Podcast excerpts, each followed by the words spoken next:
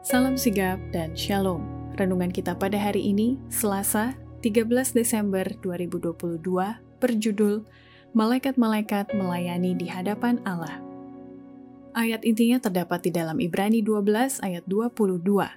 Tetapi kamu sudah datang ke Bukit Sion, ke kota Allah yang hidup, Yerusalem surgawi, dan kepada beribu-ribu malaikat, suatu kumpulan yang meriah Pena Inspirasi menuliskan yang dimaksud dengan judul renungan kita pagi ini, Malaikat-malaikat melayani di hadapan Allah, adalah sebuah pengharapan seperti dikatakan pemazmur, bila aku melihat langitmu. Dan makanya mulai kini, kita harus senantiasa datang menghampiri tahta kasih karunia Allah dan mengalami kasihnya yang tiada bandingnya itu adalah sebagai berikut. Pertama, persyaratan kita bisa layak datang ke Bukit Sion dan bergabung seperti malaikat-malaikat melayani di hadapan Allah, bila mana kita dengan setia menuruti hukumnya. Oleh malaikat pertama, manusia dihimbau untuk takutlah akan Allah dan muliakanlah Dia, dan menyembah Dia sebagai Khalik semesta alam. Untuk melakukan ini, manusia itu harus menuruti hukumnya. Orang bijak itu berkata, Takutlah akan Allah dan berpeganglah pada perintah-perintahnya, karena ini adalah kewajiban setiap orang. Pengkhotbah 12 ayat 13. Tanpa penurutan kepada perintah-perintahnya, tidak ada perbaktian yang berkenan kepada Allah. Sebab inilah kasih kepada Allah, yaitu bahwa kita menuruti perintah-perintahnya. 1 Yohanes 5 ayat 3. Siapa memalingkan telinganya untuk tidak mendengarkan hukum, juga doanya adalah kekejian. Amsal 28 ayat 9. Kedua, persyaratan kita bisa layak datang ke Bukit Sion dan bergabung seperti malaikat-malaikat melayani di hadapan Allah, bila mana kita senantiasa menghormati dan menyembah Yesus di atas segalanya. Tugas menyembah Allah didasarkan atas fakta bahwa Ia adalah Khalik, Pencipta, dan bahwa semua makhluk yang lain diciptakan olehnya dan di mana saja di dalam Alkitab tuntutan untuk menghormati dan menyembahnya di atas Allah-Allah bangsa-bangsa kafir dinyatakan.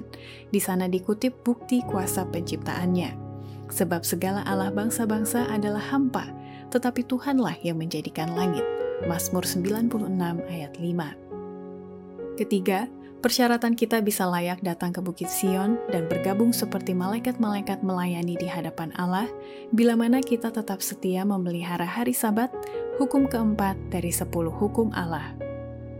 Dalam Wahyu 14, manusia disuruh untuk menyembah Kalik, dan nubuatan itu menunjukkan suatu golongan yang sebagai akibat dari pekabaran rangkap tiga memelihara perintah-perintah Allah. Salah satu perintah itu menunjuk langsung kepada Allah sebagai pencipta atau khalik. Perintah keempat menyatakan, tetapi hari ketujuh adalah hari sabat Tuhan Allahmu. Sebab enam hari lamanya Tuhan menjadikan langit dan bumi, laut dan segala isinya, dan ia berhenti pada hari ketujuh. Itulah sebabnya Tuhan memberkati hari sabat dan menguduskannya. Keluaran 20 ayat 10 dan 11. Keempat, persyaratan kita bisa layak datang ke Bukit Sion dan bergabung seperti malaikat-malaikat melayani di hadapan Allah, bila mana kita memelihara sabat sebagai tanda dan peringatannya atas kesetiaan kita kepada Allah selama hidup di atas muka bumi ini adalah untuk menjaga agar kebenaran itu tetap berada dalam pikiran manusia, sehingga Allah menetapkan hari Sabat itu di Taman Eden. Dan selama fakta bahwa Ia adalah Pencipta kita yang menjadi alasan mengapa kita menyembah Dia, selama itu pula hari Sabat itu akan terus menjadi tanda dan peringatannya. Sekiranya hari Sabat itu dipelihara secara universal, pikiran dan citra kasih manusia akan dituntun kepada Khalik, pencipta sebagai tujuan penghormatan dan penyembahan, dan tidak akan pernah ada penyembah berhala, ateis, atau orang kafir. Pemeliharaan hari Sabat adalah tanda kesetiaan kepada Allah yang benar. Demikianlah renungan kita pada hari ini. Kiranya Tuhan memberkati kita semua.